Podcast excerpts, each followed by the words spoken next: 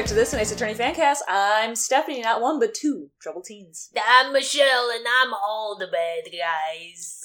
And I'm Kevin, and welcome to my chess dimension. Yes, all the dimensions of chest. One, two, and four D. Nothing. Hi, Kevin. Welcome to the podcast. Welcome back. It's I'm here. Wow. wow. Wow, everyone, friend of the podcast, Kevin is the one who did the stream with us that we never shut up about, but we're gonna shut up about eventually because this is it. This is the recap. But first, the news. Michelle. Oh gosh. Okay. Yeah. Well, first the news is is I had a different computer that I had this pulled up on. Oh God. Technical difficulties. Technical difficulties. Um. So the news was DGS last time. Now the news is Capcom Cafe has a new line of Ace Attorney shit. Everyone's favorite. Oh yes, the, Stuff. the stuff Japan gets, but we don't. Ooh, those are my those are my favorite. Yeah, Kevin's been to Japan, so I Kevin have, and I will go again. and Kevin has gifted me a tiny Phoenix Wright gachapon thing Yeah. keychain. I don't remember. It's in a it's in a box now. Well, soon, soon to be in a much better place. Yes. Yeah. I assume. Um, Capcom Cafe's thing is like summer festival, so it's got everyone in like hakama and shit for the official art, and that's very nice. It's very cute. It's your Um, it's it's the classic roster. Whoop. it's very cute. It's very cute. It's Aw. the classic roster. Roster Klavier is uh, got his like his G and his uh you know chain belt on top of his hakama. I'm sure it's very respectful. Uh, Apollo looks kind of terrible to be honest. yeah, Apollo looks a little shitty. Maya is they've diverted from her color scheme a lot. It's a lot of yellow for It's a lot of yellow, but the purple um, Obi with the Magatama also in yellow, but very cute, hella cute. Phoenix is looking like a little gangsta, a little, a little bit of a gangsta head tilt. But he's got badges like over all of like his his has It's it's like Ace a attorney gr- badges at the bottom. Yeah, it's like the a gray Ah, blue see it. scheme, but it's got defense badge. it's got like the badge and um. Edgeworth looks Yes. exactly what you'd fucking think. Yeah, is he it's- he kept the ruffles. yeah. It's just they turned his suit into a kimono, and you, yeah, that's that's exactly in, it. in Tumblr in Tumblr fandom news, Tumblr fandom has figured out that the HTML that is approximately Edgeworth's suit color is boob sixty nine hashtag boob sixty nine. so that's Thank been happening. There's Wow. been quite a lot of discussion about whether it is or is not boob sixty nine, and it's with zeros, so it's B zero zero B sixty nine. Um, and then there was a lot of discussion of it being boob 69 during the seven year gap because of the fluctuations in the colors of his suit. they tracked the colors of his Okay. suit up until the seven year gap and after the seven year gap. And so they figured out that it was exactly boob 69 during the seven year gap. Anyway, This is very important fandom news in the middle of an actual news. in the middle of actual news, uh, go to Court Records and look at the picture if you care about the, the other two are Franzi and Godot, and they both look. Franzi's hella cute. Godot looks good. Um, You know, they look fine. They- You know, there's everyone there's looks a fine. sh- there's a little shoe in the back for a bonus. The Very real cute. news, uh, apart from Boob 69, is the merch that comes with it. And Let's see, Kevin does not know about this. Let's see if This Kevin can pick out the news about the merch. Okay, I'm There's seeing. There's many keychains. Yeah, I'm seeing a lot of keychains. I'm seeing lanyards, maybe. like pins. Uh, I see an envelope that looks like Miles Edgeworth's ruffles. Okay, you figured it out. So let's let's do let's do a zoom on what what Kevin believes is an envelope that looks like Miles Edgeworth's ruffles. I'm doing my best guess with what I can see. There Yeah. was a spread of all of them. And now here's a zoomed in picture. Kevin, please describe this item. this is a tissue box where the ruffles are the tissues that you pull out. Is, Yes. is that correct? That is correct. They are selling an officially licensed Capcom merchandise, which is a tissue or Kleenex box that looks like Edgeworth's suit, where the third ruffle of the cravat is the Kleenex. So, first impressions of this were wild that this is a real item. This can't be a real item. This clearly is stolen from fandom who is currently debating Boob 69. I have seen this like uh Edgeworth ruffle and also given to Phoenix like in his I think like dual destiny suit like as tissue box covers sold on Etsy years before this has come about. So I like see. this is why I I my first reaction is like this is insulting because they stole this from fandom. Capcom has reached the low of stealing from their fans. But so my second, so my second impression after all this Mhm. is that the quality of the fabric on this item looks like absolute dog shit. Like Now that we're looking closer, yes. Also, these are shitty tissues.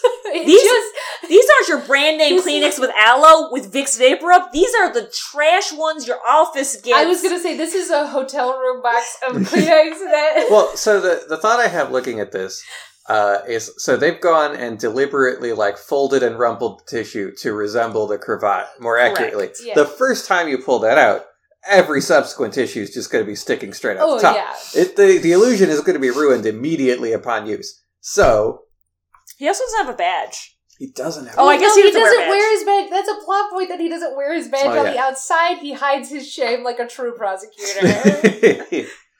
uh, second, though, I mean, stolen or not, it does fulfill the dream of blowing my nose into Edgeworth's cravat. this is I mean, yeah. I get why this item exists. I'm not I'm not I feel okay, I was gonna say I'm not mad that it exists, but I am. It feels insulting and I can't verbalize why. I feel insulted by the, this product being officially licensed. However, um, I wish that they had splurged a little bit to make it out of some fucking decent fabric because I can see the screen printing on it. Like it just does not look good. Um, anyone who does have access to this item, don't buy it because it it looks like shit. Remember, like for the ten year, we got wine, we got perfume, we got cologne. Yeah. Now we're just like tissue box. Yeah, tissue box and you know buttons and lanyards and keychains and shit. I mean, people who can go to the Capcom fa- Cafe have enjoy it uh, as much as possible. We've talked about it at length on this program, so we won't keep talking about it. But that's today's news. If you want real news, go to last episode when DGS came out. What am I made of money? And if you want fandom news, you just go back to the part about boobs. Go, yeah. If you want fandom news, um, the fandom's having a ball right now with Boob sixty nine, and then that there's another uh, color that is present in Ace Attorney clothing, and I can't remember whose it is, but it's zero four twenty sixty nine too. Of course. So it's the HTML colors is going great. And they're doing the real service around here. Yes.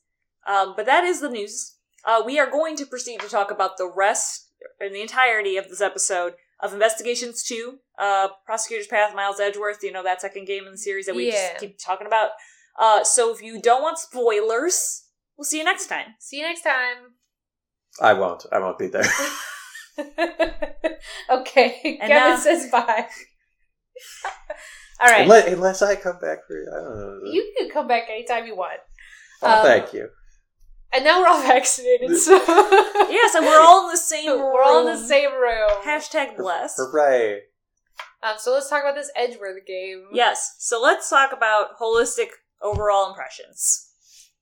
Freaking love this game. Good game. 10 out of 10 would recommend this game, except the emulator struggles a little bit. It's not the game's fault. Also, maybe don't try to stream it, because that might not have helped. It probably didn't help, but yeah, this this one was as good as everyone had told us about. Yes. like we were, we sh- definitely. And I think, like, perspective wise, like, I think that, but like, for the amount of time that we waited, or basically from the whole game, like, it was nice to come back to Ace Attorney in this, like, the writing just felt more true to what the core games were. Like, I do think Dual Destinies and Spirit of Justice did a good job, like, writing Phoenix, but in a way that kind of made Phoenix stale, in that, you know, kind of, and, like, Edgeworth Yeah. kind of felt weird and forced because he had all this character growth, and they're trying to make him, like, the bad guy, but still fun. But still They- around. like, like they're stuck in a holding pattern. They're trying to make it feel like it used to by making it the same, even Yeah. though the series had progressed. right and i feel like investigations 2 wasn't held to that same trap you know kind of deal or same like rule set so we were able to have a way where edgeworth was able to go on this character arc of a journey and yet still end back at the same place where he is a prosecutor again and he learned lessons though and feels like a a grown character which i think was really really well handled i don't think everything in this game was well handled but we'll get to that uh, that's overall my my impressions. Also, I had a lot of fun doing it. Just to remind everyone, I had a lot of fun doing it with you two. It was a really great time doing streams and doing voices. yeah. yeah, it was good. I also had fun. I really, I was really happy to revisit this game with you guys, even though I had to spend a lot of my time holding back spoilers that I knew were coming. well, I'm we like, oh, I can't wait till you get to this. Thank but- you for that. Kevin is one of the one of the friends I would say that is very good about not spoiling things. I have friends who are not as good. Jesse, Jesse got Jesse's gotten better, but Jesse is very bad at spoiling things. She doesn't listen. It's okay. I, I try my best, but I am also constantly overcome with the desire to spoil things for people. When you came back to this, was it like, oh yeah, I remember all this stuff, or was it like, oh man, I forgot about this. This part's good, or this part's ba- oh, I forgot how bad this part so, was. so uh, for the most part, like I remembered the broad strokes of the plot. I was like, all right, I know that these certain things are going to happen, but all the details were gone from my mind because how am I going to keep track of that? Listen, they're mostly gone from my mind at this point too. exactly. well, I mean, you know, I'm not gonna like all the Ace Attorney games I've played. I'm not gonna remember every single objection that was made. Just the just the big important parts. Mm-hmm. And so revisiting it, I'm like, oh yeah, I forgot a lot of the interim, Mm-hmm. and there's a lot of good stuff in there. A lot of weird and interesting characters I forgot existed, uh, and characters who are much worse than I remember, and we'll get to that. Um, but also characters that were better and more interesting than I remember. And so, like, yeah, there was a lot of great stuff for me to experience going into it again. It wasn't just replaying, uh, because it has been many years since I first played it. Um, so yeah, I'd call it a, a worthwhile and fulfilling experience. Yeah, I think for that reason, I don't have any regrets about waiting this long. I mean, I know in our in our past uh, young and, and naive selves, we were like, we're not going to play it because we'll get it someday. We'll play the official release, which is the same with the Ace Attorney movie. We're like, someday they'll have an official release, and we want to be supportive of the official release, and so we won't talk about it until it's been so long. you know, like it's just not happening, which is uh, really a shame. But I'm glad we played it now. I'm glad that we played it so that it's been long enough so that people like Kevin, but also people out there could Yeah. experience it again. Because I know a Mhm. lot of people in the chat were experiencing it again, but it had been a long time, so it was novel again. So Yeah, and people are still watching the the VODs according to YouTube some monthly summary. So Wow. nice. wow, it's all Jesse's brother. Shout out to Jesse's brother. um, but it was good. It was good. I don't know yet how I feel like this ranks in my all. If I have to rank Oh. all of Ace Attorney, I don't know where this Mm, mm. ranks, but it is in the upper half, definitely for sure. Like Mhm. the the top half. And I do think it was better than the first one, which is rare for a sequel. it doesn't have And- Quercus Yeah. Alba in it. Of course, it's better. It's rare for a sequel and a spin-off, let me say. Like it's Yeah. a spin-off sequel, so you're like, this is gonna be dog shit. But actually it's really good. Yeah, they managed to improve upon a lot of things, and there are things that it does that even the main series doesn't do that I really appreciate. Um, which I don't know. Do we Yeah, just go- launch Go into, into it. it? The, the the big thing was the connectivity of the cases, right? Like Yeah. every yes. Oh, it's so good. right, like the, the the thing that stuck out to me most playing it the first and second time were like, oh, every case directly feeds into the next. The characters return each time, uh, like so that they can build on the things that happened previously. They're aware of and changing. Right, uh, it- it's not just like the enemy prosecutor or uh like one series villain there's every every friggin member of the supporting cast is like part of this weird weaving narrative. And like because the cases are all connected pretty directly and because the the characters are part of just kind of one continuous journey like it's also just one of the more complicated plots in any of the ace attorney games right? Yeah. because there's a lot of like moves and counter moves and plans being made in this game Yeah, and I think following off of that too, it's like when we were Michelle was going over the last case, Mhm. we were going like through and guessing like Delicia Scones was the mastermind. like obviously laughable in hindsight, but not really. But it could have been. It could like, have been. Like that was the kind of cool part about that last case is anybody we could have met because And- we had that connectivity. Yeah, could have been the mastermind. Like uh Delicia Scones, but also Nicole Swift was one that I thought it was yeah for a long both, time. both of them had some good red herrings pointing at them. Yeah, Mhm. and then I thought it was Ray for a little while too. Mhm. So I mean, there was a lot of possibilities. I really, for a lot of the game, thought Ray is only here to be the villain, and I'm glad it. And, and I mean, I'm glad it, he wasn't the villain in the way that I had expected it. However, we'll get to that. Ray is a villain in a different way. Maybe. Ray is the real villain of this game. Maybe. we I- we can talk about it, but like, uh, if we have any more overall impressions, otherwise we could go right to Raytown if we want to. Uh, I think uh, the only other, like, just sort of continuing on the thread of like it could have been anyone. That is something that uh, I liked about this relative to some of the other games where, um, in, in the situation of like a Matt Engarde, right, when there's only two new characters introduced, yeah, and like one of them's going to be evil. That that's like harder to pull off because you know by the metafiction who's going to be the villain in stories like that. Um, but it I should have, but I definitely didn't at Well- the time. But I was much younger. no, I no, not to say that I knew Matt Engarde's whole deal. I'm just saying, like, when it comes to like the games, the more of them I played, and the more I I am used to the way they write cases, it's like, all right. A lot of the the screen time is taken up by returning cast members who aren't going to be the villain, right? Mm-hmm. Uh, so then, like the couple of new characters, there's only so many. Right. yeah, Uh, one of them's got to be the murderer. Right. Uh, which is like part of the reason Phantom worked as well as it Mhm. did because Yeah. they really threw a curveball on that one. Right. Um, but and this is a similar situation where they had a curveball, but now there was multiple different like threads. Yeah. yes, And- yeah. And it could have been any of those balls. Yeah, they threw a lot of balls in the air. And to be fair, this is like specifically the final villain, whereas in the in the Daddy Edgeworth case, the um, Dane Gustavia was the one of, where there's three new characters. It's gonna be one of them. That's like true. so, And this one game, of them's dead. yeah, so this it's- game can't even avoid that. It was like, is it Delicia Scones? Is it the what's her face singing girl, or is it Dane Gustavia? So And funnily enough, because of the construction of that case, it was both of them. That's Just- Yeah. true. Delicia's is the only one who didn't do a murder. Delicia's the only one who. Well, she did commit crimes. She did she other did, crimes. She did other unrelated crimes. Nobody's hands are clean in this game. no, Well, and and it is also interesting the extent to which like other series villains do get built up, hmm right? Like because uh freaking Blaise Debeste is such a like motherfucker. he is such a motherfucker and like manages to like dominate a couple of cases by himself as far as being the king shit heel, yeah. uh, but still isn't the like final boss of this game.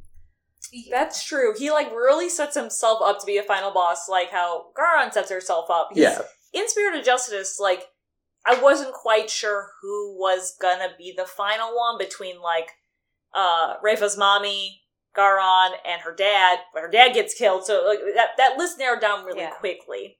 Um, but up until we met Simon Keyes, like I didn't know it was Simon Keyes. yeah. And I don't know if it was like a. I mean, I was surprised it was Simon, but knowing he was a fucking clown was like, yeah, he's a fucking clown. fucking ain't he? clown. yeah. And so it wasn't like. I so I think if it was Ray at that point, I think it would have felt more of a holistic story, perhaps. However, it was pretty good that it was Simon, so I'm not mad. Yeah, yeah. And I think maybe in retrospect, like I have thought about last time, I think I talked about that it would have been cooler if Ray was the villain, and Kevin disagrees with me on this I do. from an overall narrative, which we'll talk about. But I, thinking about it more in the past month, if Ray had been the villain, it just would have been Trials and Tribulations again, like when Godot Yeah. is the villain. Right. I think that was my biggest argument against it, even. Yeah, and I've thought about it a lot more, and I And- agree. And we can. and I guess we should just talk about But Ray. yeah, now. let's let's talk about well, let's talk about yeah, let's talk about Ray. Uh, well, let's talk about Ray and this function, then we can talk about why Ray's a motherfucker and the real villain of this game, but not in the way we thought. yeah, because I think the trial and tribulation is true, and that's the thing is like whenever we do an anime versus plausible, we try really hard not to recreate a case that already exists. yeah, Yeah. Which I think Ace Attorney tries its best to not do the same thing. Like do the exa- it does the same thing while doing at least something different enough to make the experience different enough. They try. I'm Yeah. not saying they're successful all the time, but like if they had made it Trials and Tribulations again, that would have felt a little cheaper. I think you're right. yeah. Yeah. Um, I think for me, if we had played it this time, and I don't think I would have felt that because it had been such a long time since I played Trials and Tribulations. It's been at least eight years, so I think it would have felt differently for me now versus like having played. If I played all the games at once, I think you're right. Yeah. Um, do I think someone else could have been a better villain? Probably Delicia Scones, mostly mostly because there she be going. I think Nicole Swift. I think also would have been a good one um, because she was in that first case and then kind of disappears and comes Yeah. back. It could have been Lotta because it's Lotta. You I can't- didn't think that. It would be hard to make it Lotta because It- she's a series it regular. yeah, but honestly, like, let her go. Release her into the wind, and by that I mean prison. But because we've talked about how Lotta is essentially Larry Butz, but like Yeah. a different. Lar- She's Yeah. just like a slightly, you know, the Lacroix flavors. Like she's just a one Lacroix flavor off from Larry Butz. But um, I had my first initial after game was that I kind of wanted Ray to be the villain because there was much more of a personal connection to Edgeworth. Mhm. and so it would have had more emotional stakes for Edgeworth if like his newly introduced never before heard from mentor oh man, when does Ace Attorney back back insert. His retcon dad. Yeah. what his yeah if Edgeworth's retcon dad had been, been the villain uh, it would have had more stakes Yeah, but uh, but, But- then my, my my feeling about that was that like yeah, but we've already done your mentor betraying you. Uh, like that was Apollo and uh, Kristoph. Manfred and Kristoph? Yeah, also Manfred. Yeah. Like like uh, No one can beat Manfred. He raised a fucking. He, Yeah. he killed a man, raised his child to be the exact opposite.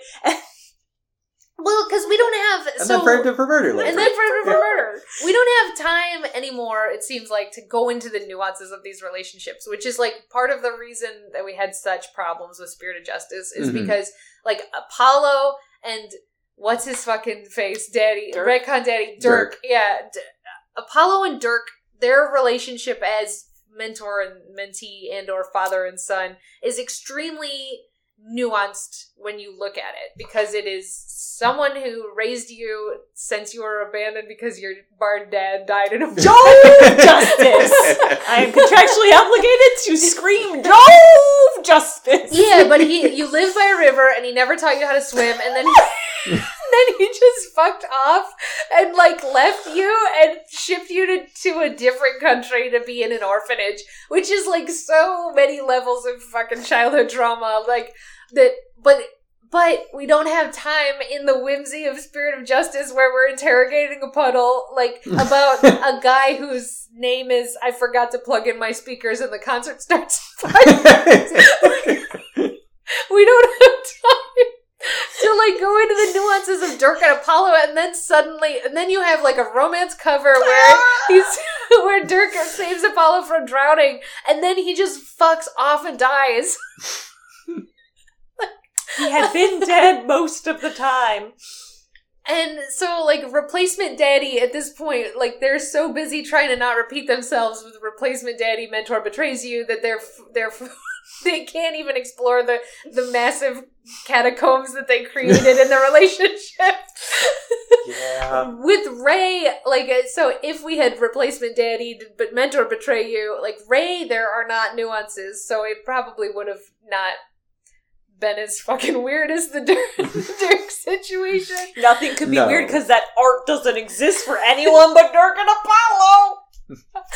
And but I agree that it probably just would have been like the writing on the wall at this point. So Yeah, and I'm- Simon, you can talk about how Simon is a foil, a better foil. Yeah, well, like just to to throw it back to, I agree that as a result of Ray not being the villain, he also just isn't that important to the story, Yeah, right? Who like exists there to be the ghost of Gregory Edgeworth hovering over Miles, right. and be like, "What would your dad think about this?" Yeah, and Right. pause on that. Since he's not the villain, all of his completely unforgivable behavior is just like insane. Yeah, now. no, he's just a, a weird, creepy man, and I assume we'll get to that We'll soon. get to that. We have But- to bitch about Ray. but first, the um, shit. What was I going to say? Simon, Simon, Simon, yeah. So, I mean, Simon, I thought was uh, uh, a pretty interesting foil for Edgeworth as a person who, um,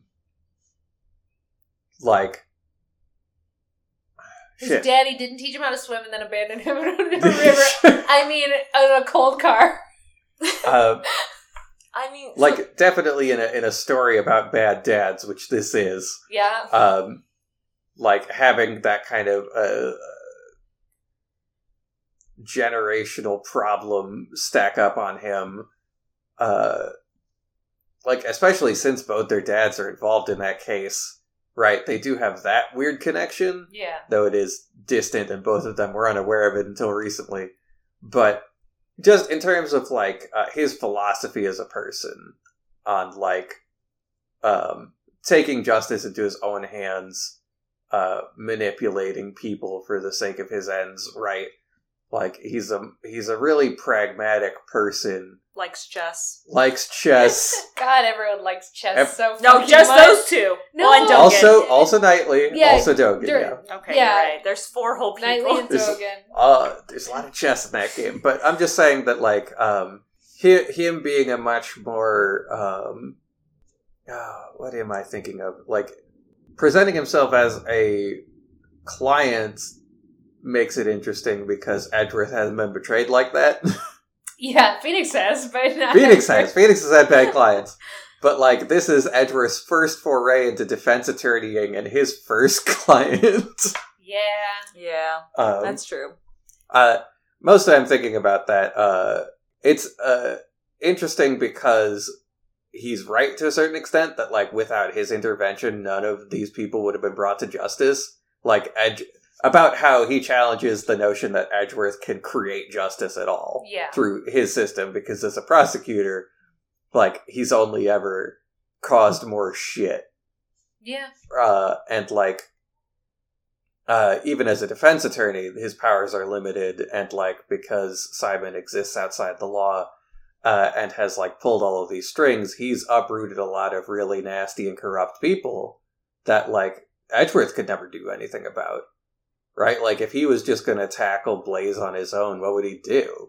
Yeah. He got fired, is what he did for trying Right. to do it. We have a like Simon is an interesting because Edgeworth has been tr- been taught multiple times in his career that he is not able to bring justice correctly. Like Phoenix teaches Yeah. him that that all, just prosecuting people with the assumption that they are guilty does not result in justice, and then Simon teaches that that the cops don't do a good job, basically. yeah, pretty much. the uh, the corrupt. I mean, it's it's more the Yeah. corruption in the prosecution, the prosecutorial's office, and prosecutorial discretion. Can't tell us the cops are corrupt. Yeah, yeah. Yeah. The, the, the- once again, the prosecution and the police are corrupt enough that people can get away with crimes. So Edgeworth can't exactly just create justice within the realm of the law, Yeah. which is an interesting lesson. But Simon is also a foil in that Edgeworth could have become that That's Right. true. that is a they both their daddies were in the same case. Like Edgeworth could have followed his other daddy, Manfred von Karma, and become essentially what Simon is, which is really cool because there's that leg of it, but also you have the other leg, which is Sebastian, which is Right. Edgeworth Well- before he has made a choice. You know, Sebastian is is another opportunity of for Edgeworth. Like eh, Yeah, he represents Blaise is doing to Sebastian what Von Karma See, did. and this to is my argument: is I think Simon falls flat because while he's technically a foil, I felt that at the end that foil was so literal in terms of like our dads were in the same case. yeah. Your dad was a murderer. My dad wasn't.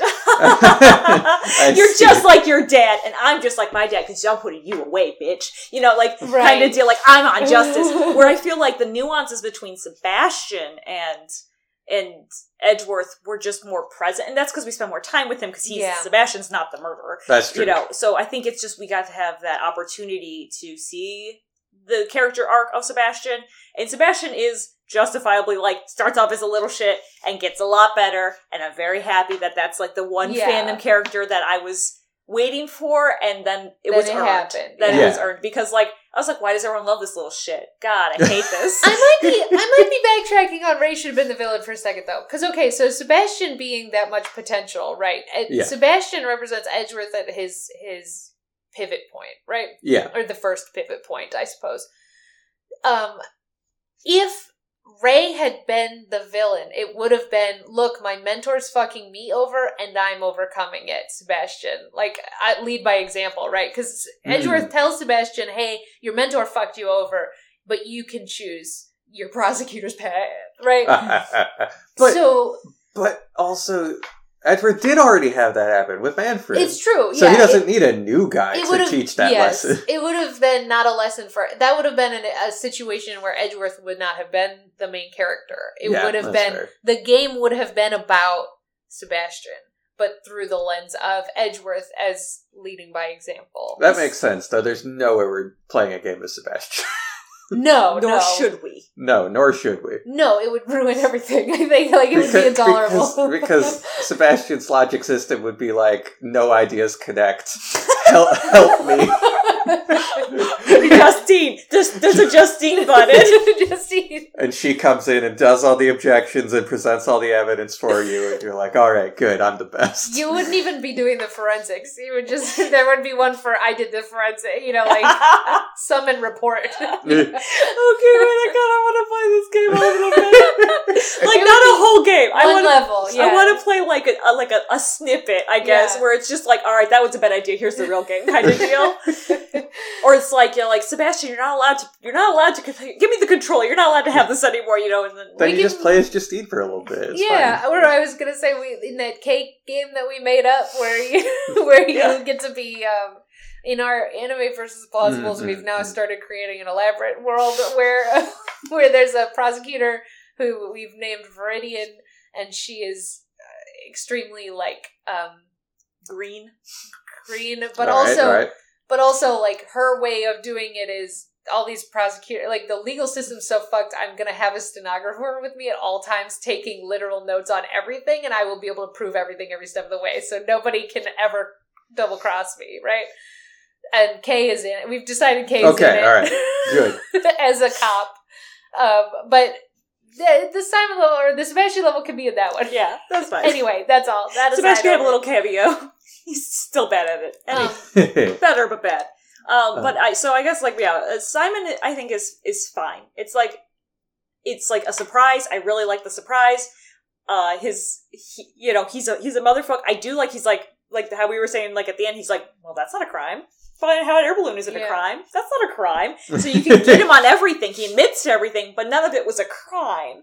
We know he commits crimes, and we eventually get him on the crimes, and then like we Yeah. have cool assassins at the end. So like I'm not dissatisfied with Simon, but I think in terms of like character depth, Simon just didn't deliver it for me because the situation was more of like a puzzle piece we had to figure out, and not something I could stew on and feel like as a real foil to Edgeworth. That's fair. it's more like a "Huh, your dad sucked. well, my dad didn't suck.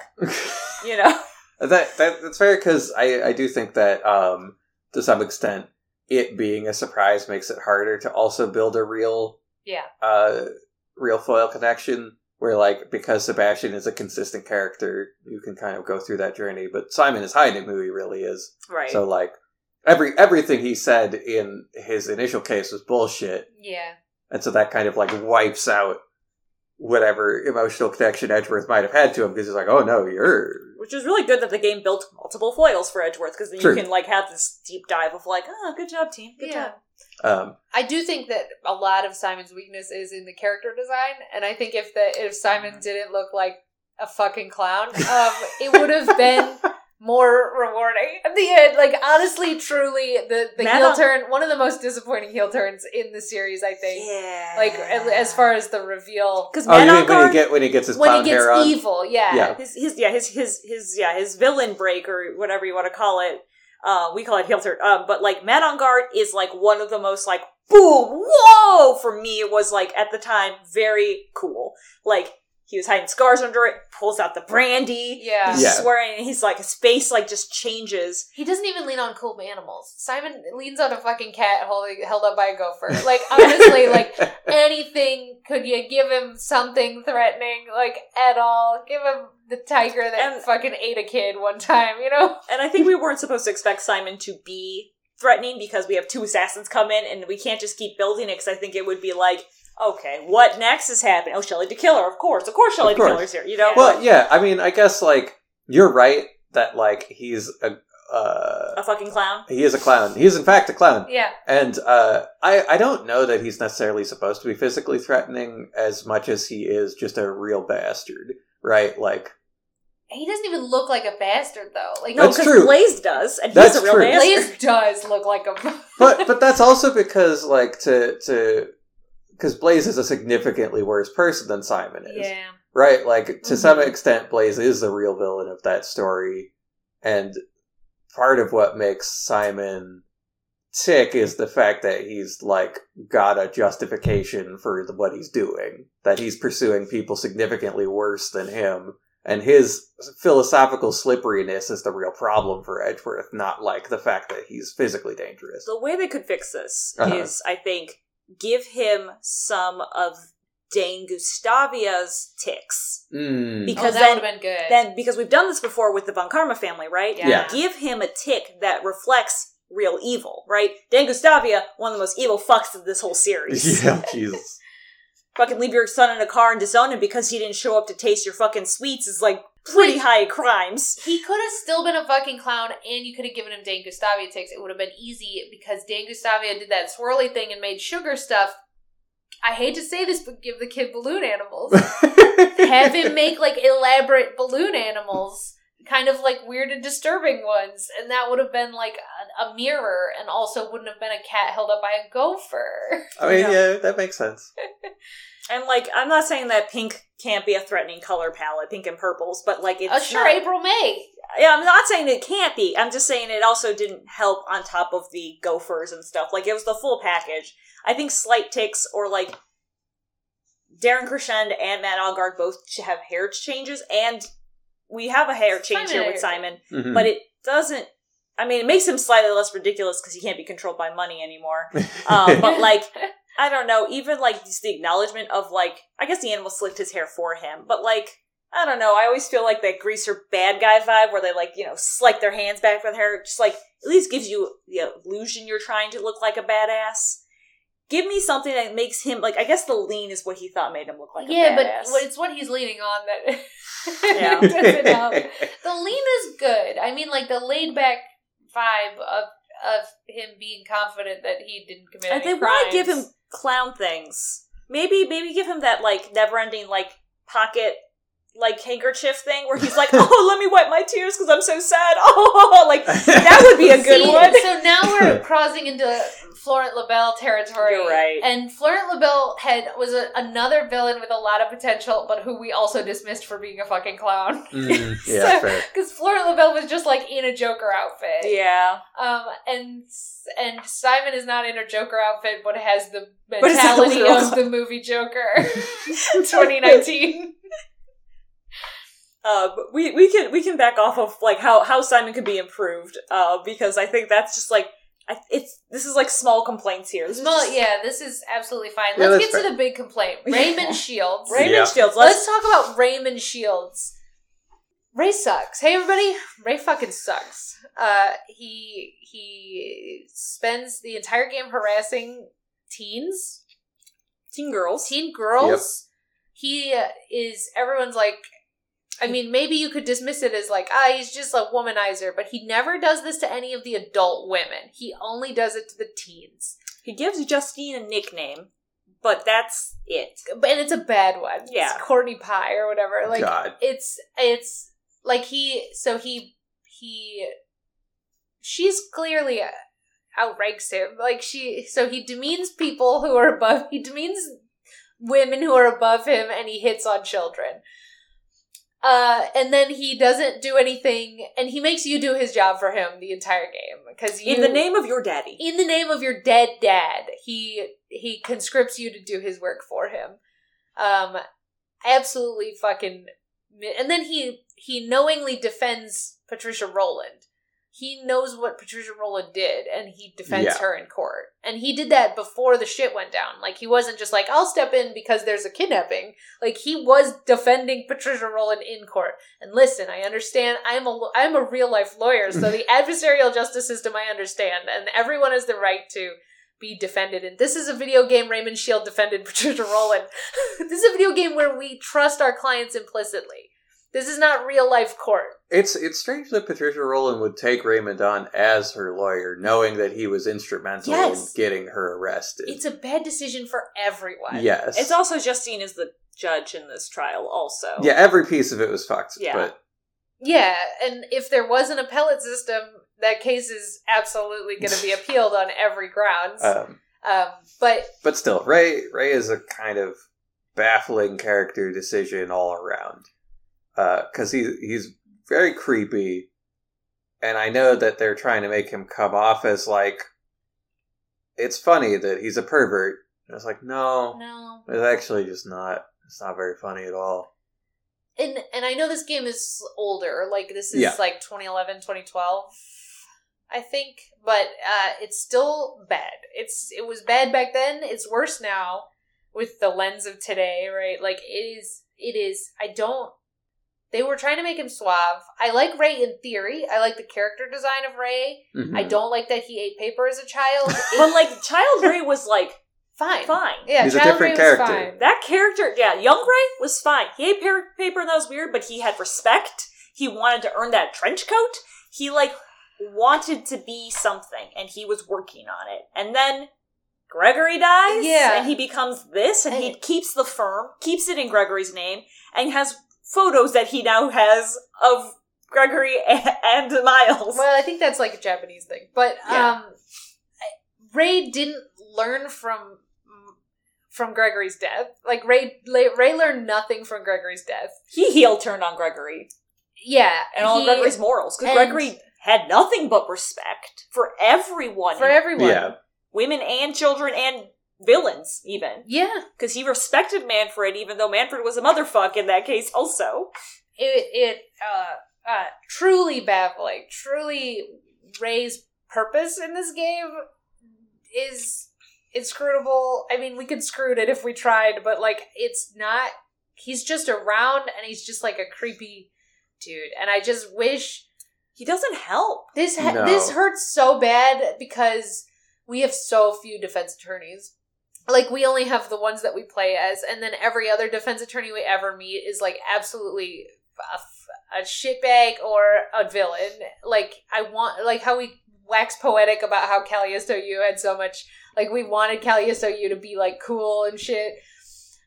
Ray is like you'd you'd think that Ray would be like, well, he's a defense attorney, he's in a game, and he doesn't do anything bad. Well, like absolutely not. He's a terror. He's like maybe the worst person, except for uh, Blaise, maybe. Blaise and De Gustavia. Even Uh, Simon Keyes isn't as Uh. bad because us the assassins are the only thing in Ace Attorney that sticks to the code. and that's why we love Shelly de Killer so much. And I love Dogen. I love Dogen, but Dogen disappointed me at the end when he was just like, "Well, let's go back to prison, Son. kid. I'll take yeah, I'll take my shitty son, and we will just go run prison. Thanks."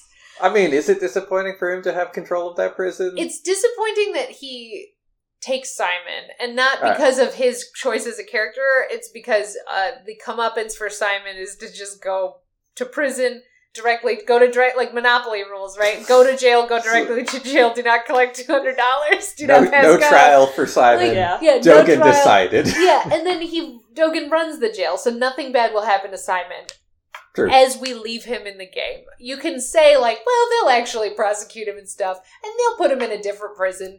Like they know better. Uh, no, they don't. That was actually the point of this game. Was like, no, they actually don't. The the authorities do bad with this.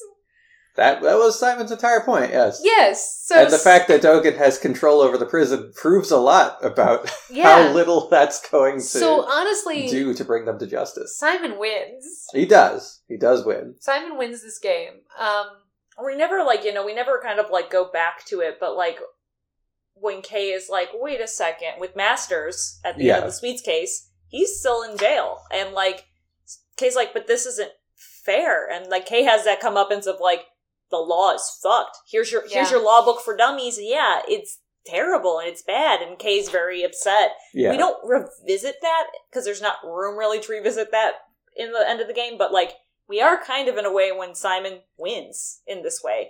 And yeah. we kind of like skim over it so it feels good at the end of the game because you get your badge back. you get your badge back and like and edgeworth feels good because he's made a decision with himself. And we all feel good when edgeworth feels good like that's the function of the game you know Yeah. Sure. and gummy's good and like you know we are the status quo is back to quo quote I- unquote I would love to see another game with K where they they like actually cross that T. You know, like they actually answer the question of like that legal system being fucked. But like, let's follow the path of this game for a second to the through line of where we know the future goes. Mm-hmm. Edgeworth ha- has the discovery in this game that the prosecution is extremely corrupt and the the judicial system is far more corrupt than he thought. Right. Mhm. So he he we know during the seven year gap that he works with Phoenix to invent the jury system, which is test run once and immediately scrapped in its entirety. But during the course of that, Edgeworth rises to the top of the prosecutor's office to presumably be in charge, therefore it will not be corrupt. He hires Simon Blackquill from prison. He's still there. He's still in prison. Prison, which we know is corrupt and run by Sirhan Dogen. Uh-huh. to be a prosecutor, which luckily works out, not from any of Edgeworth's doing. And then he hires Nahyuta Sahdmadhi, We're never gonna get over this.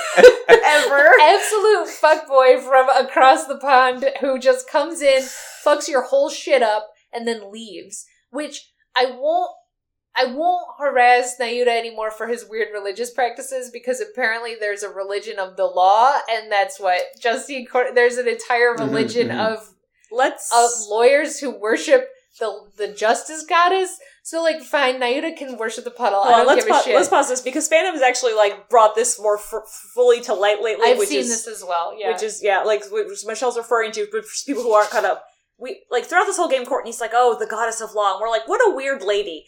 But there's actually, if you like look at everything, no, this is actually not just Courtney's a weird lady. There's a pretty firm religion following the goddess of law and the court system as a religion, which kind of parallels war to crime, like the country. yeah. Um, and so like people having their weird like, oh, like we look at a puddle and like everything here is like law and we we follow it and like namaste. Like Courtney does that, but in a more Catholic way, kind of. yeah. so like it is established, and it's also like weird. Like someone tried to do a timeline that went back to like when does uh when does the real world and Ace Attorney diverge? And they went back to trilobites not going extinct. Yeah, I tri- believe. yeah, it's it's multi thousand years BC Oh because God. trilobites never go extinct, and they're in the bentos that Angela that or what, Angie Starr is that her? Oh yeah, yeah. So she has trilobite bento boxes in the um first Ema case, right. and so therefore. Like 10 million years BC, when trilobites went extinct, is when Ace Attorney diverges from our I timeline. think things became surprisingly similar with trilobites. We're not the only people who have run out of content in the Ace Attorney dry spell. Got it. Got it. And I appreciate all of you. So just like like well, you know, we can dive into that if y'all have comments, but like just put a pin in that like we have to acknowledge that Ace Attorney is much more religious than we thought. And so I mean, Courtney has you- her weird you- but like, I mean, the first game goes for real, right? So, spiritual and religion are not the same, but I could see but Maya's spiritualism was specifically yeah, but like it wasn't just I guess like floating That- in a void. It was a religious practice. That was a pocket though. So like the Alright. the Kurain Kurain the village, right? Yeah. Practiced this this spirituality religion, right? But everyone else she encountered outside of the village, including Phoenix, was like, that's some weird bullshit. Like ghosts aren't real, right? Like Right. it- so like it was the presumption was a very secular society with one pocket of religion that actually happened to be extremely true. like, hey, it turns out this one is right. hey, this one really does Really? work. Yeah, hey, yeah. yeah. No, all right, all right, So Yeah. that's what the feel was, but like actually, it just turns out we've been following the secular people, and everyone else is very religious the whole time. What? So this, I'm I'm not as familiar with. How widespread is the goddess of law? We're not sure, and so that's like a thing we can like definitely like devolve into some other time. I think because I don't know, but like But the PIC, they Yeah. had that huge fucking statue of the goddess of law in their office. it's not like Courtney was like, "That's my god now," and Courtney started doing this. no, I assume it feels not. it feels But- like there was precedent for it, and no one calls Courtney crazy. Although to be fair, just like they could have a statue of the goddess of law, not necessarily be. Which is what I thought, a but they have a whole school called Themis. as Yeah, which yeah, Themis Academy is named after, right? So it goes it goes very deep, and I think that it might be just the Ace Attorney devs being like, oh, you know, the Greek, yeah, Themis, you know, the Greek goddess of law. Like they're lawyers, yeah, but they just like they keep they they aren't they're playing with fire. That's what they're doing. They're just rolling with that They're concept. just Blaze the Bessing it, you know. They're just Yeah. setting fire to it all. and now trilobites and, and our real world have like diverged thousands of years. yeah, Um, I completely derailed what you were saying about religious. Oh, we were talking about fucking Edgeworth on the top of the pyramid. Mhm. yeah, yeah. Sorry, I'm yeah. sorry. So Edgeworth, Edgeworth, learning that the the system is extremely corrupt, more corrupt than we possibly could have thought, rises to the top of the system and does fuck nothing about it. Like just continues to let it be bad. Yeah, and the Yeah. thing is, like we've talked at the very beginning of this, is like how Ace Attorney has ridden themselves into a corner where they can't change things because they Yeah. want to be the same. That's true. Take that out of the equation because that's that's their problem. Here's my problem because I'm a fan and I have a podcast and here we are. All right. Edgeworth, what the fuck? Yeah, it's So I, my my answer to that question is uh, Simon is right. Right, like Yeah. the law the law can't do anything about justice in this world. yeah. So like So he hire can, he can, prisoners. I'm just saying like Edgeworth can rise to the height of power of this legal system and still be unable to really do anything about it. Right? Like how how is he realistically going to do anything about it as the chief prosecutor? Simon wins. Simon, Simon wins. wins. Yeah, I mean, it, it's interesting because they are I, they must feel like their hands are tied either in the fact that they can't change the core gameplay types because if the real answer was that justice cannot be reached through the legal system then you would have to make ace attorney a game that's not about lawyers anymore Yes. And so they can't do that, and they can't. They for some reason they've they've only done the jury system in spin-off games, and also it fucking sucks. I mean, t- th- this is definitely like a story beat that is driven by this series has to be about whimsical murders. Yeah. So like it can't like as as much as the characters want to, they can't change the setup of Phoenix Wright the game series. But we also can't go darker. Like we can't accept the the the futility of our hand in exacting real justice as attorneys in the game. right, because they can't actually quit their jobs. They Yes. tried and it sucks, so now they Oh, have to go back The to The last it. time Right. we tried that was Apollo, Yeah. right? Apollo does his hilarious turn, and then he, we get him back basically. But you Yeah. know, But like we, al- you know, we we had also Phoenix do it. yeah, Phoenix quit being a lawyer and Now he's back. now he's back. but Yeah, I And mean we in the didn't same get way to, that- yeah. we didn't get to play as Phoenix drunk hobo for seven years because the law is actually shitty. Right. But now let's think about like that would have been maybe we should play maybe I think we should. I mean that that is, as I said, what was enticing about having a continuous story with a plot that changes is that then Mhm. things can happen in it. But you're right, viewed in the context of the larger like Ace Attorney timeline where the plot can't have changed, it's kind of uh very miserable that Yeah. way. The Yeah. only way it would pay off is if they made like an eighth game, like After Spirit of Justice, where whatever the hell Miles has been cooking up by having like Simon and Nahyuta as prosecutors comes to fruition in a change of some kind, and then Mm. it would the game would be fundamentally different, and people wouldn't like it, and you know probably like Yeah, but I crave it now. Me I desperately need it. Yeah, I desperately need them to be like, all right, the new game is actually about what Phoenix and Miles have been trying to do to change the system for so long. and Um, Athena's cool now. and Athena, and also Athena's cool now and has a different outfit. And now any justice is done at all. yeah, Yeah, That'd be nice. yeah. But instead, we're getting DGS.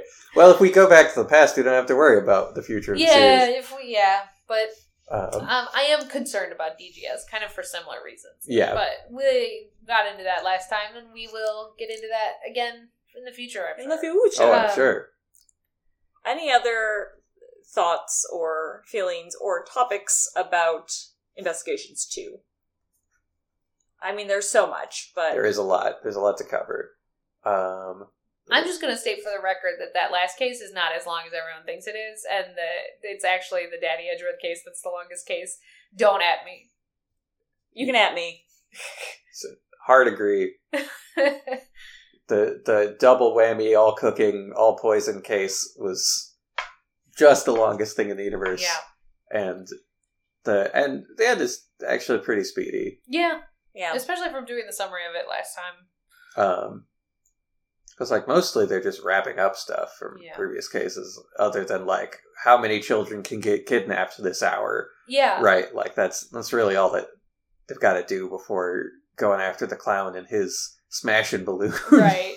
Smashing balloon. And nobody emailed us about the last case and said literally, "What the fuck are you talking about?" Which actually happened with the with the Daddy Edgeworth case because that case makes so little sense. So our wrap up of it was extremely hard to follow because that case is extremely hard to follow. it's wild. It is a And wild it's, case. you know, if you sit down and explain to someone for 45 minutes one thing, they can't possibly digest 45 minutes straight. We've all been to school. You space out. yeah. And then space out in the case, you miss something. And you come Very back and important. you're like, which Edgeworth are we with?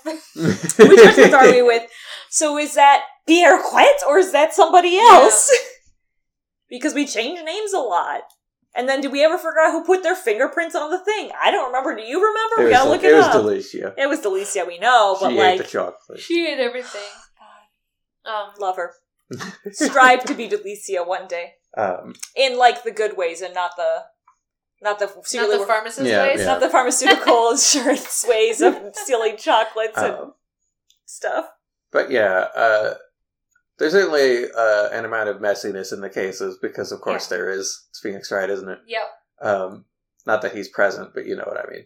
Uh, I want to talk about like briefly, like you know, what's Ace Attorney without some daddy issues, but you know, like let's talk about the the parent child foils basically throughout Ace Attorney. But like we get we get Sebastian and we get Blaise. We do get Courtney and John, which we haven't talked about at all. That's true. Oh yes. And I mean, like Courtney is far too young. Well, it's her sister's, which is her it's not her real kid, kid, or it's her, whatever, her cousin's kid but you know like they don't they like that's a, a fact that has to be dealt with but like they don't care about that fact Yeah. basically Oh, but that does that does also mean that fake president and John father son dynamic. yes dead daddy But another dead daddy dynamic no it's just it's just like that's another thing too it's like Mhm. john is a 13 year old child actor whose uh, mom is a judge and dad is a dead president. Like Yeah. or you know mom is dead but other but second mom is a is a high ranking judge and dad's a dead president. And now i inherit a bunch of stuff. I'm still a child actor trying to drink milk. It's a very like funny character when you think about it but yeah. like i think ace like the ace attorney game this game the writers really really well handled. And maybe it's because i read it and i got to deliver those lines and it felt good. But like the conversation that Courtney and John have were just very good. Like it was very good, just very well handled. Like they love each other, they care about each other, they're protecting each other, yeah. and John's still a kid, so he acts irrationally. He runs away, he throws out the flowers, you know, like nothing seems you know, he's but he's still like he's a hardworking kid, so he sneaks onto set to try to practice late at night, you know, like Yeah. and then like sets a fire an OSHA violation because he's a kid. You know, he doesn't know how heaters work. I would I would have probably set an OSHA violation at thirteen. Right. He has got, and moments like that make him more endearing. I Yeah. think, And I Um, think it's just I don't know. It's well handled in the writing for John. It was, and John's interesting because John is an entire shonen protagonist who doesn't get a show, and and mostly like whenever he runs away to do shonen shit, like you're just like whatever, bye, John. You know, like like he's like I swear vengeance on the person who killed my dad, yeah, and then like it runs away, and you're like bye.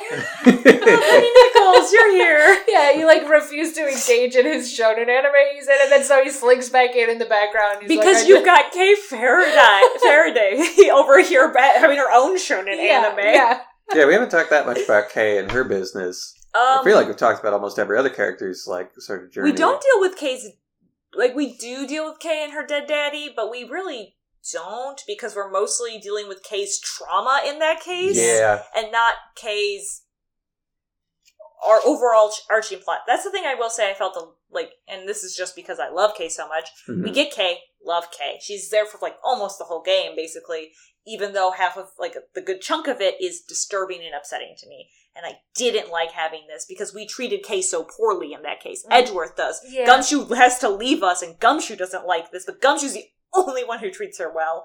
I know we went into this in the- when we talked about that Yeah. case, but like, it's just it's it was so upsetting because you know Ace Attorney, but also Japan and America don't handle mental unwellness Mhm. in any variety. Yeah. We don't handle it well, and it's very obvious, and it's a small commentary.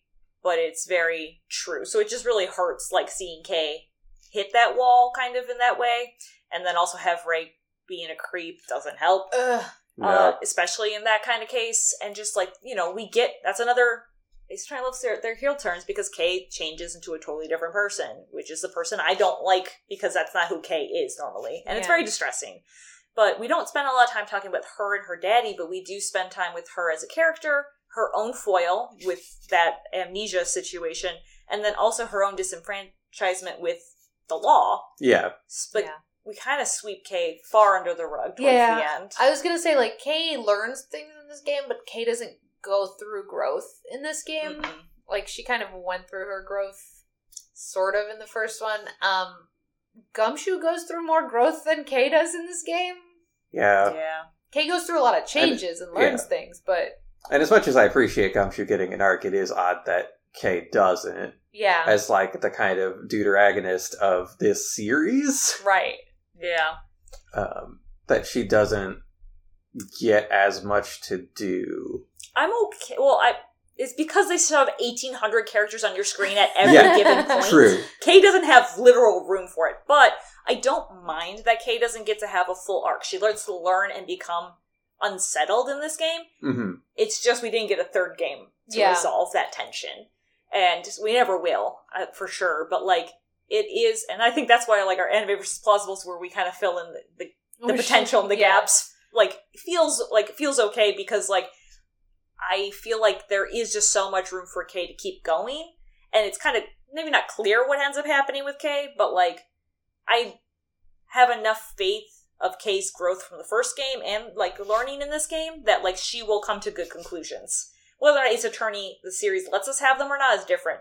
Where I don't feel this way about Athena because Athena doesn't get to learn or grow Athena or do anything. regresses, Yeah. unfortunately, and it's not her fault. Um, but yeah, like Kay, you can see her on a path. Like, if anything, the lesson that Kay learns in this game, aside from um, the justice system is corrupt inherently, is um, that she can't fix things through illegal means as well. That's true. So she Mhm. she needs to find it like because at the start she's trying to recruit people for the new Yatagarasu thief, you know, ring Yeah, And she's then- getting so set up to just do her dad's thing, to do her which went thing. so well for him. Yes, yeah, it clearly didn't kill him at all. Um, so she she doesn't she gives up on that when she gets distracted by the the legal system being Mhm. inherently corrupt. But also, I think she's we don't we have no way of verifying this because it's the end of the game. But she probably sees from Simon that doing it illegally or for the most part illegally is also not a solution. Yeah, I guess if we if we think about the the kind of setup, Simon is more or less what she thinks the Yatagarasu is. Yes. Right, a person who goes outside the law and just fucking like handles Get it. shit done. Yeah. Yeah, I wish they had that they had brought that into the end of the Yeah, game. I know, they right? Now wrapped that I say up. that, now that I say this out loud, it's the perfect foil for Kay to have someone who is a, a criminal doing justice, quote unquote, through illegal means, Damn. who is making the exact same mistakes that she will make if she goes down that road, Yeah. right? Because, granted, like her dad was a more honorable person than Simon is, and now he's dead because of it. Right. Mhm. Whereas someone like Calisto Yew, who is also like Simon, but to a less honorable end, And but at least as in terms of like her ruthlessness, right? yeah. Um, like I don't know, Kay Kay threatens to like she's a good natured person who can't commit a real crime to save her life, No. but like. But she keeps moving forward as if that's what she's gonna do. Like that's the cool thing that she aspires to over and over again. And it's like, no, Kay, no, you don't aspire to that. right. See, look. Look, yeah. We didn't This is say what it see is. look though. We didn't say see look, Yeah. but it- we also didn't because this could have been very well tied to Gumshoe's growth in this game because the growth that Gumshoe goes into, like goes through, is Gumshoe discovering that he cannot blindly follow Edgeworth, and Yeah. and by extrapolation, he cannot blindly follow the orders of prosecutors because once again, the system is inherently corrupt. So Gumshoe needs to sort of y- he has the responsibility as a police officer to use his own judgment and to seek the truth correctly. Hmm and you know with intent as opposed to just blindly following. So if we had paired that with kay's right kay can't just take matters into her own hands and the cops have learned that they have to be honorable and she could have like they could have like both come to a conclusion at the end from the simon situation but instead simon just walks into prison if only I mean, I guess we just didn't have time, or like Yeah. it got cut or something. But those would have all those would have all folded together very beautifully. Yeah, I can see. I can see the more we talk about it, the problems with the dismount on this one. It's mostly just the dismount. Yeah, because the setup going into that situation was pretty good, solid. Oh and it's just like okay, the conclusion itself kind of had to get wrapped up too quickly and too tidily, even though there were a lot of uh, character lessons that could have been learned from this situation that didn't get learned on screen. One option is we could have just left Lana and Nicole Swift out of the final scene. We would easily have could had have. room. A lot of those characters could have not been present at the time in order to give more uh, speaking lines to the characters that matter to the story. Yeah, Yeah. Uh, that, that I mean, I I heard that complaint mostly because the emulator struggled and I was mortified about it. However, I do think we spent too much like doing that Ace Attorney, like everyone gets that last little line kind of deal. Like, Yeah. yeah, get him, get him, you know, and like we did not need the child John Marsh who was just kidnapped and recovered to see the man who drugged and kidnapped him. Maybe he didn't have to be there for that, Yeah. Justine. No. Maybe you could have taken your son elsewhere. You know, like like the logistics of that, like we just could have left a lot of people behind, and we could have had a cleaner. Considering all of this happened Coming. between the hours of like seven a.m. Right. and eleven forty-five, like just go to a Denny's. Hey, Justine, go take your kid to a Denny's and like maybe have some pancakes because like we're gonna go to the end and you don't have to be there. Yeah, I mean, I know that the reason they brought John was so that John and Simon could have a moment about the cyclical nature of revenge. Yeah. that's true because John did want revenge, and I feel like maybe because John is thirteen, he can come down from the revenge. However, that was the same age that Simon. Well, I guess he was a little younger when he almost froze to death in a car and thought he was his friend and didn't know who his dad was anymore. That that that part's also Yeah. a little But hard to swallow as it a is. plot. But but it is also the age where he saw the president get murdered, Mm. and that also disrupted his life path. Yeah, and helped the assassin Mhm. like not The- get murdered. But at the same time, we didn't necessarily need an entire character arc and wrap up for John Marsh when we could have had one for Kay Faraday. Yes, I do agree with that. Yeah. Because John, because as you said, John had plenty of good scenes already with Justine, and Yeah, that was all pretty resolved. So he didn't necessarily. There, there are at least five or six characters that could have not been in that tent Yep. and give it us more time And with. I, I honestly think it's like we're probably like if there was a third game, Mm. we would never see John Marsh again, but we would see Kay again. So I think it might have been the intent of like let's just Yeah. clean up these ends, That's fair. and if we get another game, cool, we keep, we keep going, you know, kind of deal. Yeah. Um, but I, since we know it's not happening, it's like ah, but you could have just could have just like tied up those, could have twisty tied those a little bit better for us. Yeah, yeah, yeah. Um, but yeah, like I, I'm trying to think of like anything in the earlier cases or anything else, kind of like just like that first one. Yeah. It's a great intro. That's maybe the best intro case of any game. It's pretty exciting. Yeah. the- Yeah, I, The I whole think case is really good, but the best intro is Phoenix waking up from his ringtone after being bashed on the head with the fire extinguisher. That's the best like intro scene. I Yes. mean like full But intro the full case case, because the yes. Maggey Byrde case is disappointing after that fucking yeah. You're right. after Well- that dream. What's What's interesting about that first case is that there are stakes in it, Yeah. right? Because usually it's a nothing case just to get you into the situation, but they're like, no, shit is happening from minute one of this game. yeah. and it's and it is not a throwaway case. It's extremely relevant to the events that are going forward. Yeah. we did have, I, and I apologize to whichever listener it was, but we did have a listener who said playing this case was very frustrating for me because it was, ju- it felt because it's a 10th anniversary Mm. thing. It felt too much like a a gimme, like oh look at all the characters again, like. And for us, we were like, hell yeah! But for that person, it was distracting and annoying. I see. So, like, not everyone feels that way about that case, but I disagree. I think it was fucking great. I do think it was a bit. Well, it was far too long. I think for a first case. That's true. Yeah.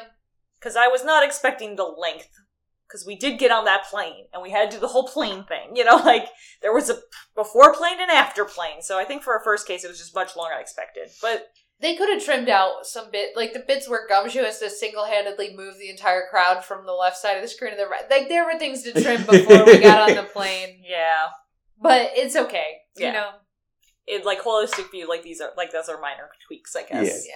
But otherwise, I mean, it's easier to, uh, I think. What's the second case? The second case is the prison. oh, it's prison. Prison. right? Sorry, everything Because- flows Live so in well. right, live free. I know, right? Like, I mean, my my thoughts on the prison are like, uh, and especially the first time I played the case, uh, way back when I was like, Knightley fucking dies. Yeah. Jesus. yeah, That felt that, bad. it pretty That- metal. Because that established, uh, again, the stakes on that one. I'm like, holy crap, Yeah. where is this game going? If they're just gonna bring this character back for him to be dead. So, uh, I don't know. I think it's uh, it's easy to talk about the dismount just because like um, there was so much going on that it was hard to wrap it all up. But it's uh, fun and easy to think about the opening because that's when they're setting up all the threads. Yeah. Yeah. And I think that it was really well. I think it was really well done. Uh, all of it. Yeah. Except the pacing in the Gregory Edgeworth case, but we've talked that. Yeah. We've talked about that at length. and Ray Shield's whole function. And like, Ray being Yeah. in the game. There there are there are many weak points to this game. yeah, it's not But- it's not perfect, but in terms of our our Ace Attorney rankings, it's definitely yeah in the top half of them. I would yeah, say. definitely an A A plus game. Would recommend to anyone.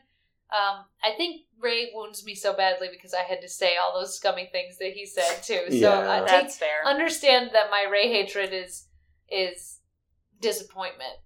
First and foremost, disappointment, and second, yeah, he made me say bad things. Yeah, and uh, I guess if you're in a similar situation where you're going to stream the entire game and read all of the lines, just get like a, a voice Miku auto tune to replace. or just play fart this is noises. also- oh yeah, fart noises. is good, Ray talks. and this is also Michelle who had to voice all the villains. oh my god! Plot twist: Michelle ended up having to voice every it's villain. me. It's true. It was accidental. It was accidental. Um, I, I would, I would do another voice game again. Maybe not a full Ace Attorney game, but I did immensely enjoy the experience. Yeah, it was a lot of fun. Uh, I don't uh, do these things as often as y'all do. We just record this podcast and we bitch. yeah, we don't. We don't. We're not streaming anymore. I mean, it Yeah. was. I've said this before, but it was like a flash in the pan because we all had the ability to do it. We were all working from home and everything. Like, That's true. It was. It was very helpful that that existed. I'm back at work, so I can't. I don't think that it's happening a- again. But I will not be doing it for the Spirit, or not Spirit, just the Greatest Attorney games. Yeah. But we will, you know, we will report back. So don't you all worry about that. Yeah, Um, if you want to wrap up, we can wrap. Yeah, Yeah. uh, oh, do you want to go around and say everyone's favorite character from Investigations too? Oh, Don't have to. does that have to be a new one? Uh, no, I guess not. Well, I'm gonna steal Shelly de Killer her then. Love Shelly de Killer. Very good. Um, I as much of a shitbag um that uh Blaise was. I also like Blaise. I get it. I just like the jokes of crimes per minute. I mean, goofing on Blaise was good. Yeah. I mean, he's a very uh, like he's a he's a force in that story to be sure. Yeah. yeah, Dogen's good too. Dogen's pretty great. yeah, that was Um, good. Uh, po- post development, um, Sebastian. Yeah. Yeah, post development Sebastian's really good. I mean, even pre-development. I actually do like pre-development Sebastian a lot because Well- he's so actively wrong. So dumb. He's just a little he shit. just shows up. I just- to, he just shows up to just say absolute nonsense, and it's fun to it's fun to contradict him because you're like, what are you even saying? he doesn't know. yeah. There's lots of good ones. Lots of good yeah, ones. like I just, I'm trying to like think, and I'm just like, well, I wanted to just say somebody who like we haven't talked about kind of deal, but like, I feel like we talked about most of the characters. yeah, I mean, like, I mean, Karen Yeah. and Granny, I don't really want to talk about. No. and then like, uh, uh, dead, dead lady in white conductor suit. Also, isn't Delicia your favorite? I, well, I, I- she's not my favorite. I just, I just aspire to be a, a, an older woman who looks very young and eats a lot of chocolate. I don't think there's anything wrong with that aspiration in life. Um, I forgot the dead lady's name. I just want to call her Baja Babe. You didn't finish your Baja Blast, but that's not her name. Um, Oh, you're talking about um yes, the the Julia. I can picture her face because it looks a lot like Mia Fey. it does. Uh, I I- she's another example of someone who's like, damn, you were one of the good ones, and now you dead. Like, Yeah. like we Yeah. could have had you as a cool, fun, We good, pro- like defense attorney. No defense attorneys here. trying to think who else haven't we really talked. I remember her boyfriend's name was Jack Cameron. Yeah, I I don't remember remember, I don't remember her Sure was. fucking name. Um Crane, Jill Crane. Jill Jill Crane. Crane. Got it. There we go. Got there. Pirouette sucked. Uh, I, I did not. I liked Masters. I didn't like Katie. yeah. I wanted to like Katie. I didn't really like her. I mean, like, but not for any like strong reasons. Just like, she eh. was whatever. And so she was playing that little matchstick girl thing too hard. I think like, oh my my father who saved me from being an orphan, and I must repay. Like, shut Got up. weird. Okay, fucking go to school. Okay, have a personality on your own. yeah. Yeah, the amount of times that she had to say Monsieur Master was Yeah. Ah, yeah. I think it's because you had to say the words Monster Master that made it so terrible. Yeah, Not terrible, you know, but just that's- like, ugh, stop. uh, that guy with the polar bear on his body. Oh yeah, that guy. That guy was cool. I Punchy. mean, I was not. I did not miss Frank Sahwit. Never No. will. Astique the Elephant was good. Regina Berry, I thought was actually like nice glimpse of character development. Regina Berry, Her thank you. cameo was Not- not was perfectly fine, adequate. you know? Yes. Um, I like Patricia Roland's coat of living badgers. I liked. Listen, I don't like. I mean, I don't like Patricia Rowland. no, but I liked the way she was done. Her design was Yeah. good. Her design was good. Her like act was good because it was Mhm. like an April May, but just different enough where it wasn't April May again. You know, it wasn't like oh my Yeah. boobs. It was more like oh sweetie, oh, I got my coat all puffed up around my chest. Like I don't know. I guess like the uh very much like a 1920s. Was, I was gonna say noir. She was like very yeah. noir and that that was very cool. I really enjoyed that. I think it was everyone in the prison. And then I think we got covered. I mean, I was not expecting Manfred at all. We got a Manfred. That was Yeah, surprising. Manfred in the Candy Castle. Here he Man- comes. Manfred coming out of that Candy castle is one of the most memorable things from this game. Like really. emerging from some cream slathered on some cardboard. I'm really surprised. Where he hid a Himalayan salt lamp. Covered Just in blood. imagine Pancakes von Karma taking Himalayan salt lamps, being like, "You can't figure out about this. I can better hide it. Where do I hide it? Oh, the whipped cream." Why isn't there more fan art of Manfred von Karma eating pancakes in front of a cardboard castle covered in whipped cream? I don't know. and it's 90 degrees in there. it is uh, swelteringly hot. The cream's melting off the cardboard. Delicia was cold. the more you think about that room, the more like fucking heinous it becomes. Absolutely, there's a moat full of stagnant blood water like around the edge. no. Suffering is there. Oh my god. neon everywhere. Gross. I guess on that note, we're just gonna wrap that that up right now. if you guys have any comments, concerns, or anything else you want to follow up with about investigations too, just let us know at objectivethispodcast at gmail.com. You can always send us a message on Tumblr, objectivethis.tumblr.com. Um, you can listen to this show on the normal places Stitcher, Spotify, Apple Podcasts, Podbean. where we uh, live. where we live. Thanks, Dark Shadow H2 off the YouTubes for use of our theme song, Hey Pal, Detective Gumshoe Remix. Thanks, Michelle, for the garbage at the end. Thanks, Kevin, for coming and hanging out yeah, thanks for having and doing the stream. Do you want to do any plugs, Kevin? Uh, play Bugsnax. Bye, Bug Snake! I'm not doing a podcast right now, so do Bugsnax. But yeah, it's a good game. They It's a got game. merch on Fangamer. It's cute. Buy the physical edition. It's not out yet, but it, one day it will. be. Pre-order that Pre-order physical. There we physical edition of Bugsnax. Um, I think that's it though. All right. Well, in the meantime, I'm Stephanie, I'm Michelle. I'm Captain. and that's object to this. So why don't you object to that? Destination unknown as we pulling for some gas. Officially placed the poster reveals a smile from the flag. Elephants and acrobats, lion, snakes, monkey. Village beats righteous, Sister Cena says funky. How bizarre. How bizarre. How bizarre.